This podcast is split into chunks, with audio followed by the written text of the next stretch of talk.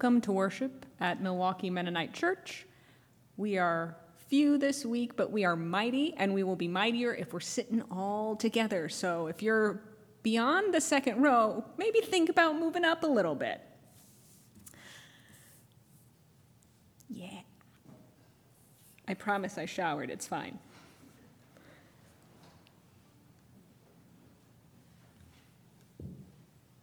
As we begin our time of worship, hear this call. We gather to worship the one who has been revealed to us. We put our faith, hope, and trust in the God who raised Christ from the dead and gave him glory. We worship as those who have been born anew, as those who demonstrate obedience and love. We worship because our eyes have been opened and we have seen the Lord.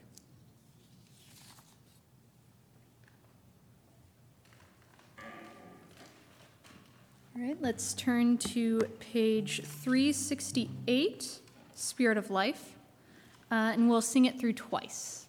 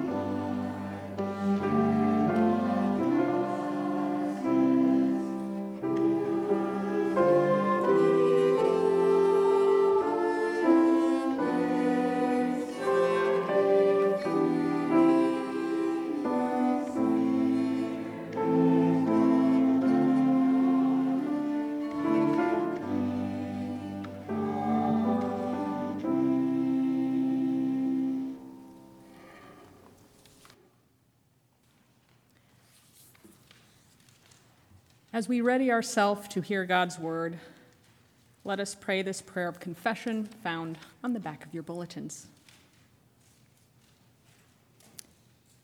Incarnate God, we yearn to walk in your way, but often choose our own path of turmoil and pain.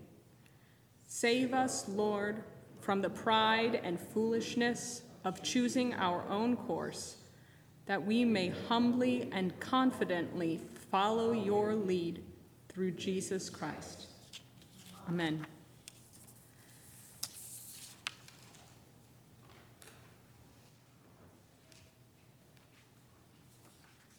All right, uh, now let's turn to page 426 Mothering God, You Gave Me Birth.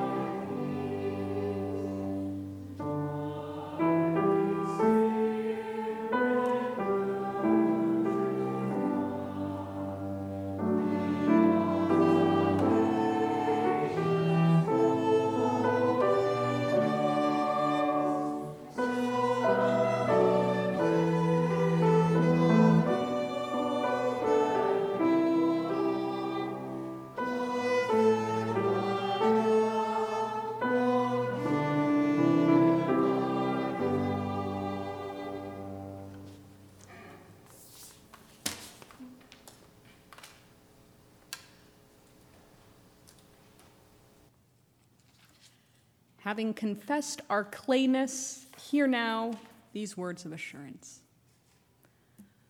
Throughout the tumult of life, God holds you close in love. Rejoice, because God's wisdom is your guide, God's compassion is your strength, and God's love is your redemption.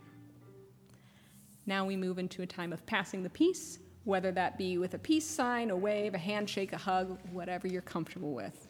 Greet each other in the love of God.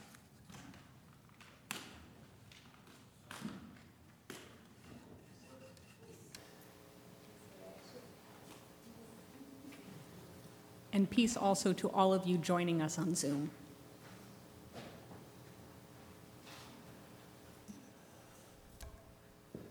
A lot of us have already started the school year whether you have or not, whether you brought a backpack or work bag today to the church or not, we want to recognize you and this new school year because this is an important time for all sorts of learning and growing in ways that we can see immediately and in ways that will take much, much more time to grow and bloom into the fruits of knowledge and understanding.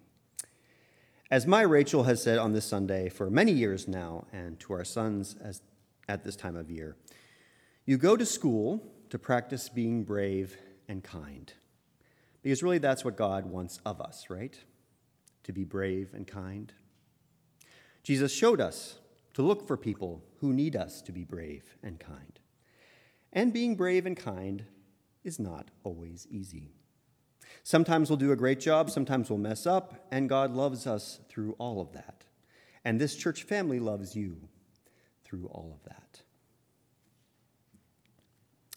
So today, we have these laminated reminders from Rachel Stolpe to help remember to be brave and kind, to draw the circle wider, and a passage to help you remember not to worry. So you can take this and put it in your backpack or your work bag to help you remind you that God loves you and this church loves you and that we're all working together to be brave and kind. So I'd like to invite uh, all students of any age, teachers, and school administrators to come forward for a time of blessing. And you can take one of these as a reminder.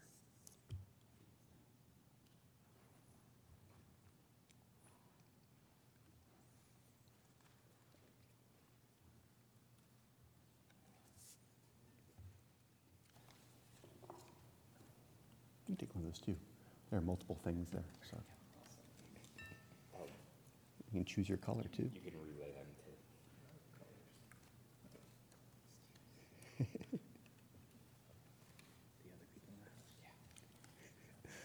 Let's pray together. Dear God, bless these students. Let them know your love every day. Let them feel it all around them and help remind them to be brave and to be kind. Help them ask for help when they need it and share help with others too. Bless these teachers and administrators. Let them know your love every day. Let them feel it all around them and help remind them to be brave and to be kind. They too need reminders that it's okay to ask for help and to share help with others. And bless all of us who care about students and those who teach and care for them. Help us think of ways that we can be supportive and encouraging during the stress, stresses of the school year. Help us be a church community who is brave in doing difficult things and kind in our care for ourselves and others. We thank you that your love is as endless as the ocean and that each of one of us matters so very much to you. We are grateful. Amen.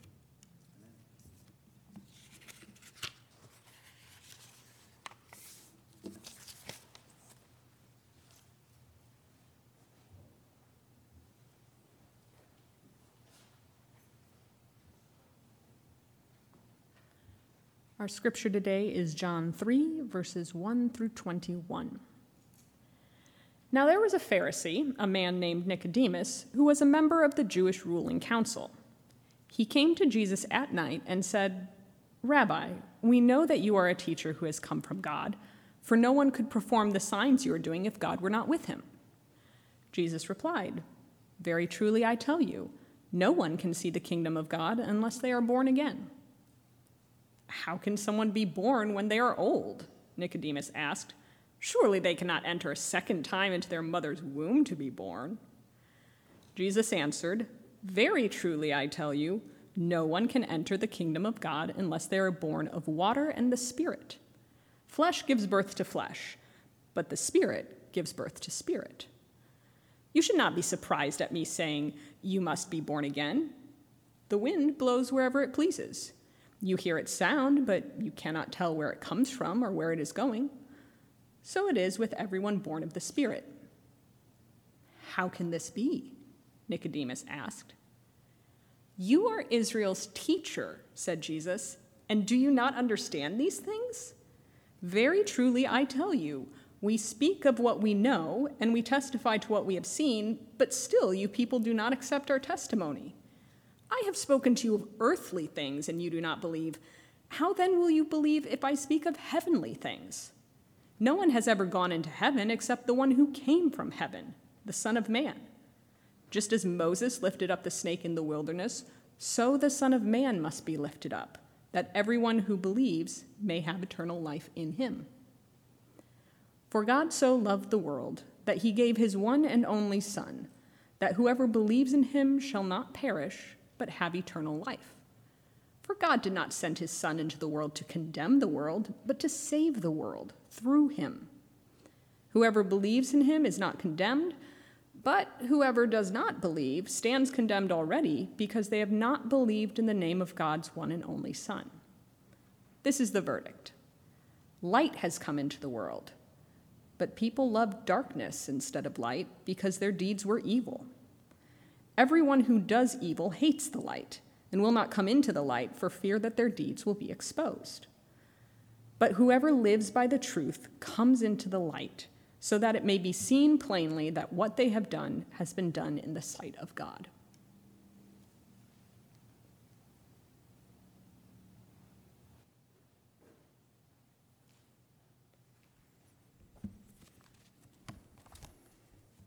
Thank you, Lauren. And I feel compelled to say thank you to everyone who's had uh, a part in, in creating this space for us today. This has been very meaningful and such a gift to me already. Believing in God brings us peace. That's the focus for this Sunday. Believing in God brings us peace. That's a big topic. I believe in God. Do I feel at peace? I won't list the many things in this world that might preoccupy your mind and keep you from peace. You don't need me to add to your own personal inner litany of troubles, I'm sure. But I'll just say, since we just named it, that the beginning of the school year itself is a time of transition and can cause change in routine and a host of feelings and new challenges. Believing in God brings us peace. How do we wrap our brains around that? How do I say anything worth thinking about and not get lost in a maze of ideas and questions? Well, we can start with the scripture we just heard. That must, that must embody this peace, right? Yeah, that scripture was quite long, wasn't it? And during Lauren's excellent reading, did you catch the most overly referenced scripture in our society? I thought about walking up front here behind Lauren at different points in today's service with a big John 3:16 sign. But then decide that might be a bit triggering for anybody who came from an evangelical background who had experienced this passage weaponized. So, maybe let's just get this elephant in the room out of the way, shall we? This verse is about God's extravagant love and grace. And yet, Many have twisted this passage into being some sort of litmus test for Christ. Are you saved or not? As someone who didn't get his religion minor back in college because he didn't want to take Greek, I learned while preparing for today that the Greek word for world that John uses here and several other places in his gospel, cosmos, names an entity that is hostile to God. So we could actually translate this famous text as For God so loved the God hating world that God gave their only Son. And to continue a bit later, God did not send the Son into the world to condemn even this world that despises God, but instead so that the world that rejects God might be saved through him. It's Christ's message to, uh, to us to love your enemies on steroids, right? It's that sentiment, but on God level forgiving and loving. And Christ shows us this God level loving again and again in John's gospel, whether it's a Samaritan woman whose story follows today's, or a paralyzed man, or a visually impaired person, or a friend that's been dead for four days, or a friend who will deny his relationship, or today's kind of weird interaction with Nicodemus the Pharisee. Christ shows us this God level love John presents us with a Christ that shows this godly love in all the many interactions and moments along the way that make up a life and a death. It's a blueprint to be emulated, or at least looked to, to find comfort in, to be challenged by. See I just wanted to point out what John 3:16 didn't mean and what it actually meant, and I already kind of went down a rabbit hole. Believing in God brings peace. How? Well, let's look a little more fully at today's passage from John. Nicodemus is a religious leader who comes to Christ at night in the absence of light. He's not opposed to Jesus, he's also not for him. John does this weird thing where he starts with this conversation between Christ and Nicodemus, but then quickly moves to a monologue that makes you wonder if it really was said in that conversation or whether John is just morphing thoughts together. In any way, we only get a snippet of dialogue between the two, but based on what we can glean from this text and the rest of the gospel, here's my take on how that interaction might have gone. Hey there! it was right nice of you to meet me like this. it's such a late hour. Appreciate you. Well, that was quite a stunt you pulled in the temple, what with driving out the money changers and all. You know, a lot of people, powerful people, might see that as an attempt to claim some sort of sovereignty, taking over the temple. But I guess you were just there to kick butt and take names, huh? I know you did some mighty fine preaching there. Look, Rabbi, we, we know that you are a teacher. and your message, well, it clearly comes from God. There's, there's nobody that could be doing the kind of acts and wonders we've witnessed unless God was with you. You, you can't see the kingdom of God without being born from above. Uh, how can anyone be born after grown old? Bless your heart. Uh, can anyone enter their mama's womb a second time and be born?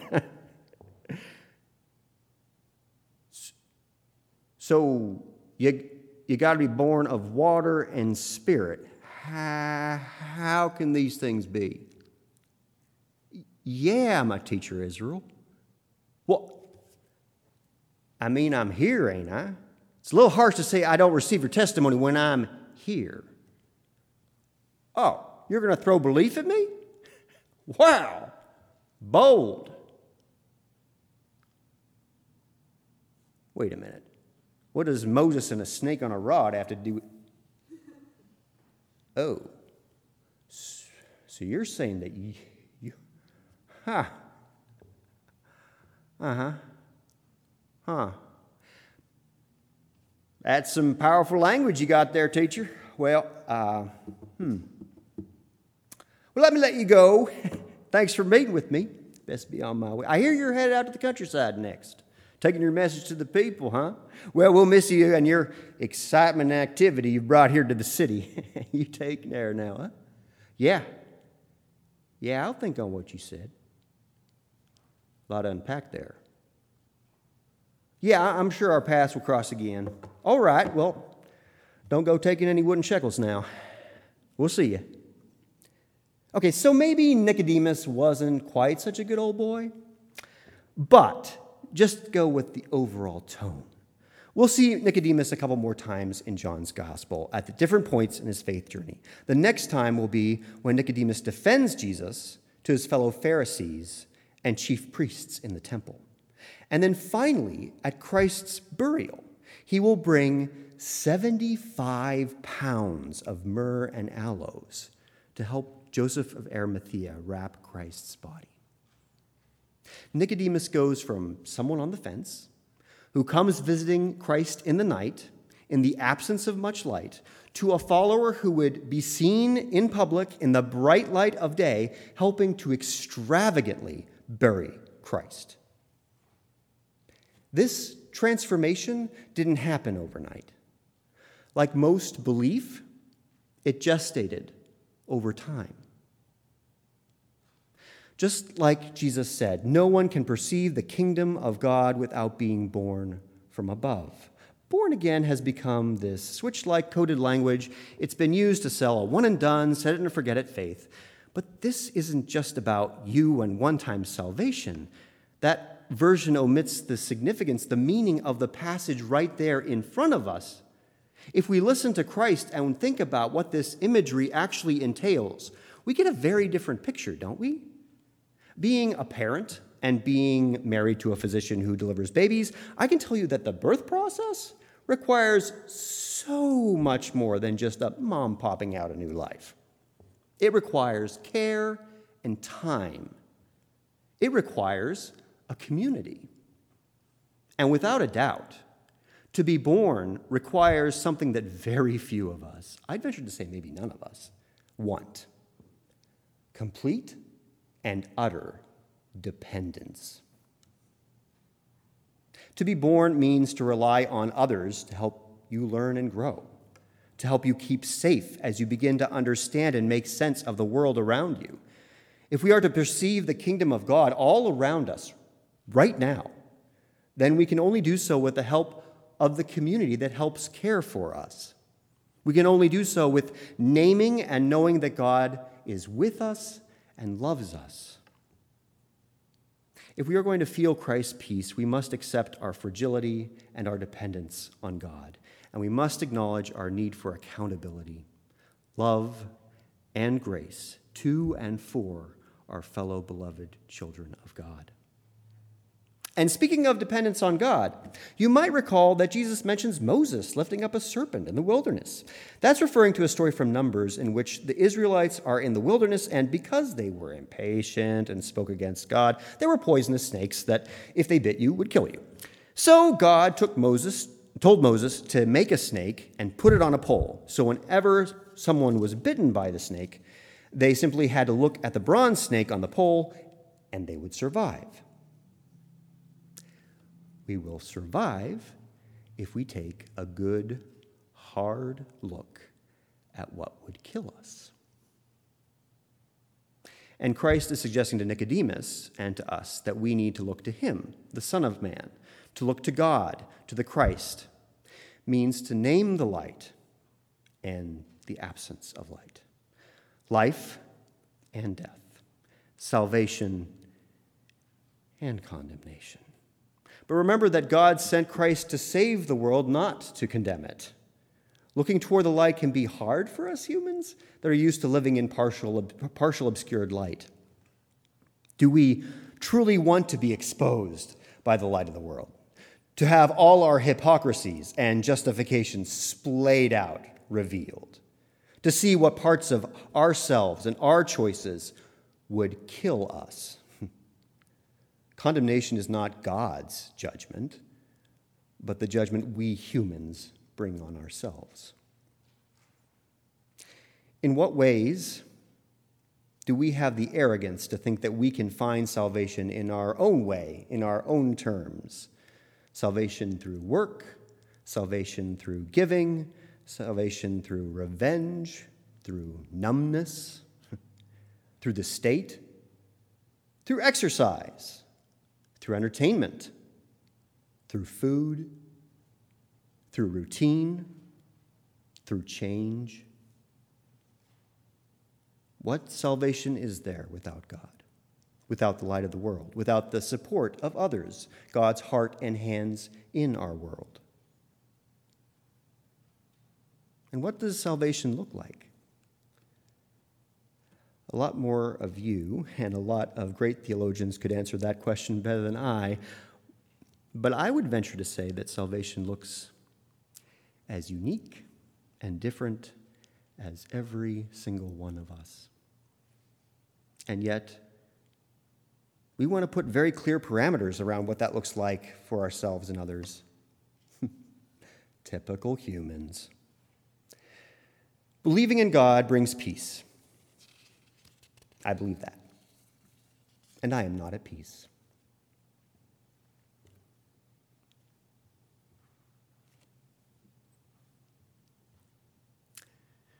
This summer, I had a very unique experience. Sorry. My son John was in a production of Hamlet. I have incorporated Hamlet into messages before. If you're thinking, okay, Peter, we don't need you to randomly add Hamlet to whatever this message is, then tough. Because despite being written by some old white dude well over 400 years ago, this character grapples with the questions that today's passage gets at in such profound, thoughtful ways. Some of you attended John's production, and a couple of you pointed out that you didn't quite realize the themes of life and death that are at the heart of this story. There's beautiful existential questions going on, but also very real, relatable pain and a soul struggling to see light and not be overcome by its absence. So, set aside your understandable eye roll and how this piece has become as unhinged from its true meaning as in many ways John 3:16 has. And just listen to these words.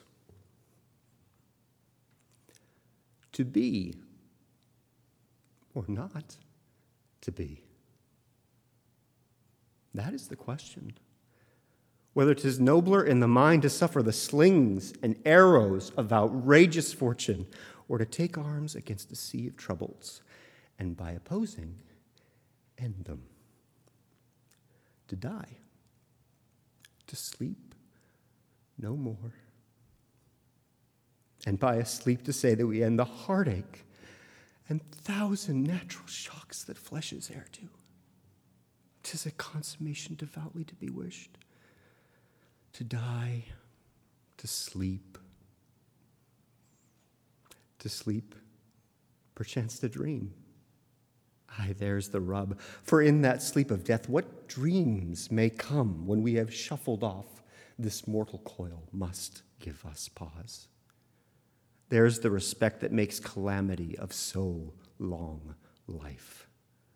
For who would bear the whips and scorns of time, the oppressor's wrong, the proud man's contumely, the pangs of despised love, the law's delay, the insolence of office, and the spurns the patient merit of the unworthy takes, when he himself might his quietus make with a bare bodkin? Who would fardels bear to grunt and sweat under a weary life, but that the dread of something after death, the unknown country from whose bourne no traveler returns, puzzles the will, and rather makes us bear those ills we have than fly to others we know not of. Hamlet is questioning his own existence. In the shadows and partial light of his life, and with the intolerable grief of having lost his fam- father, Hamlet speaks to the beauty and heartache of being human. And in the end, he is overwhelmed by the lack of light in our world by trying to reach for peace in his own way. And as we know, that way always leads to tragedy and death. I have returned to Hamlet and the many thoughtful, powerful words within this story so many times. They are words that were written over 400 years ago by a father who had just lost his only son, Hamnet. And so it was very special to see my son getting to know and experience this text in such a powerful, profound way. And it was on an evening this summer during production that I learned of the death of someone in my home community. During the late 80s and early 90s, Mark was an important presence for me in my church family. He showed that it was okay for a man to talk about and to express his feelings. He was so kind, so generous. Despite coming from a much more conservative background, he oozed grace, love, and generosity. And I knew he struggled with depression. And one day this summer, Mark succumbed to that disease of depression and took his life. There are so many ways that we each experience the absence of light. But we have to be willing to confront our dislike or even our inability to name or talk about tough subjects like this. We have to look at the snake. Whether it's depression or anxiety or addiction or broken relationships or reliving trauma or stress whatever afflicts you, because we know that that will be as varied and unique as each of us. However, you are afflicted, however, you grieve, however, your beautiful humanity means that you suffer, know that you are loved. Know that you are gathered up in the arms of God. Know that you are not alone. Know that for however frustratingly imperfect we as a community might be, we are here for you. Believing in God brings peace. For some of us, it can be a challenge every day just to believe in such a God, let alone finding Christ's peace. But we know, we know that belief will bring us peace. Both Nicodemus' story in John and Shakespeare's story in Hamlet begin at night, in the absence of light. Both are tales of confusion, of a Christ who would speak in riddles and a ghost who would seed, uh, sow the seeds of destruction. And those two moments will change the trajectory of their respective character. These two stories arc in opposite directions. Hamlet will descend into madness and murder. Nicodemus will stand up for Christ and then grieve his death and then deal with and care for Christ's body. There will be no peace for Hamlet. The rest is silence. Does Nicodemus find God's peace? He's come to love and follow this rabble rouser, this enemy of the state, many of his peers. All the signs are there, but does Nicodemus find God's peace? Throughout John, there is the beautiful imagery of light and the absence of light. And it is so easy for us to make that into a dichotomy light or no light, white hats, black hats, good, evil, spirit, world, those who believe, those that do not. But that's not our world. I don't think that's what John's saying. Like Shakespeare, he's too poetic to be so easily defined. As Sarah shared with us a couple weeks ago, light creates gradations and variations depending on how it is refracted or obscured. Anything reflected in the light will simply be seen better the closer it is to the source. But we also know as humans, it can be very difficult for us to be honest with ourselves enough to get closer to that source. And yet, that is what we're trying to do collectively, each in our own way. How do we encourage each other in this endeavor? How do we make grace for ourselves and for others when we have a momentary failure to move forward toward the light? How do we show, reflect God's love to ourselves and to others? It's a challenge every day. Believing in God brings peace. Where have you experienced this peace? What moments have been different because you let yourself reflect God's love and grace and felt that peace?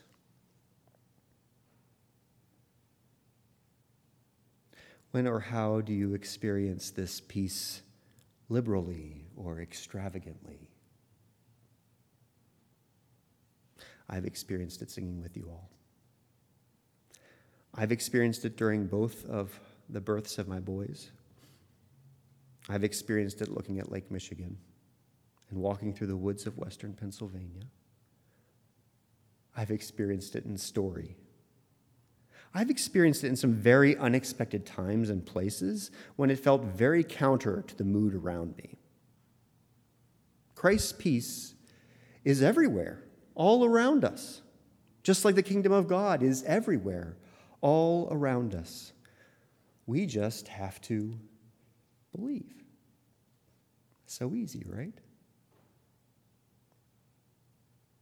Believing in God brings peace. Did it bring peace to Nicodemus? I'm thankful that we don't know. because I choose to believe it did.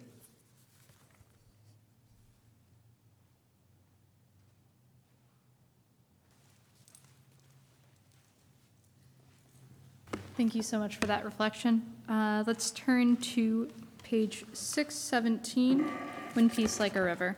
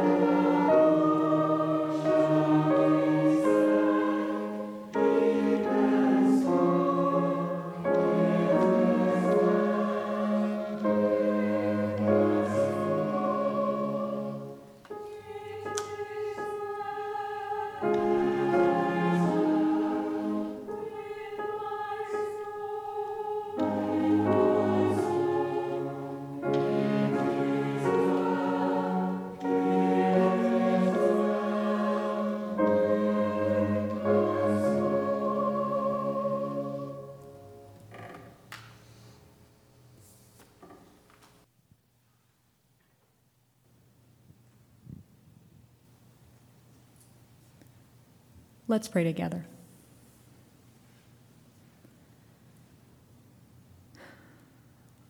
Loving God, who sees all our darkness and returns only light, we give you thanks for Peter, for the message he shared today, for the vulnerability he blesses us with every time he does. All these things we can ask through Jesus. Amen.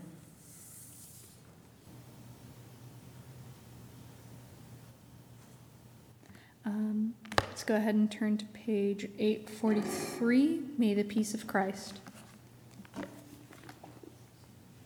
And we'll sing it through twice.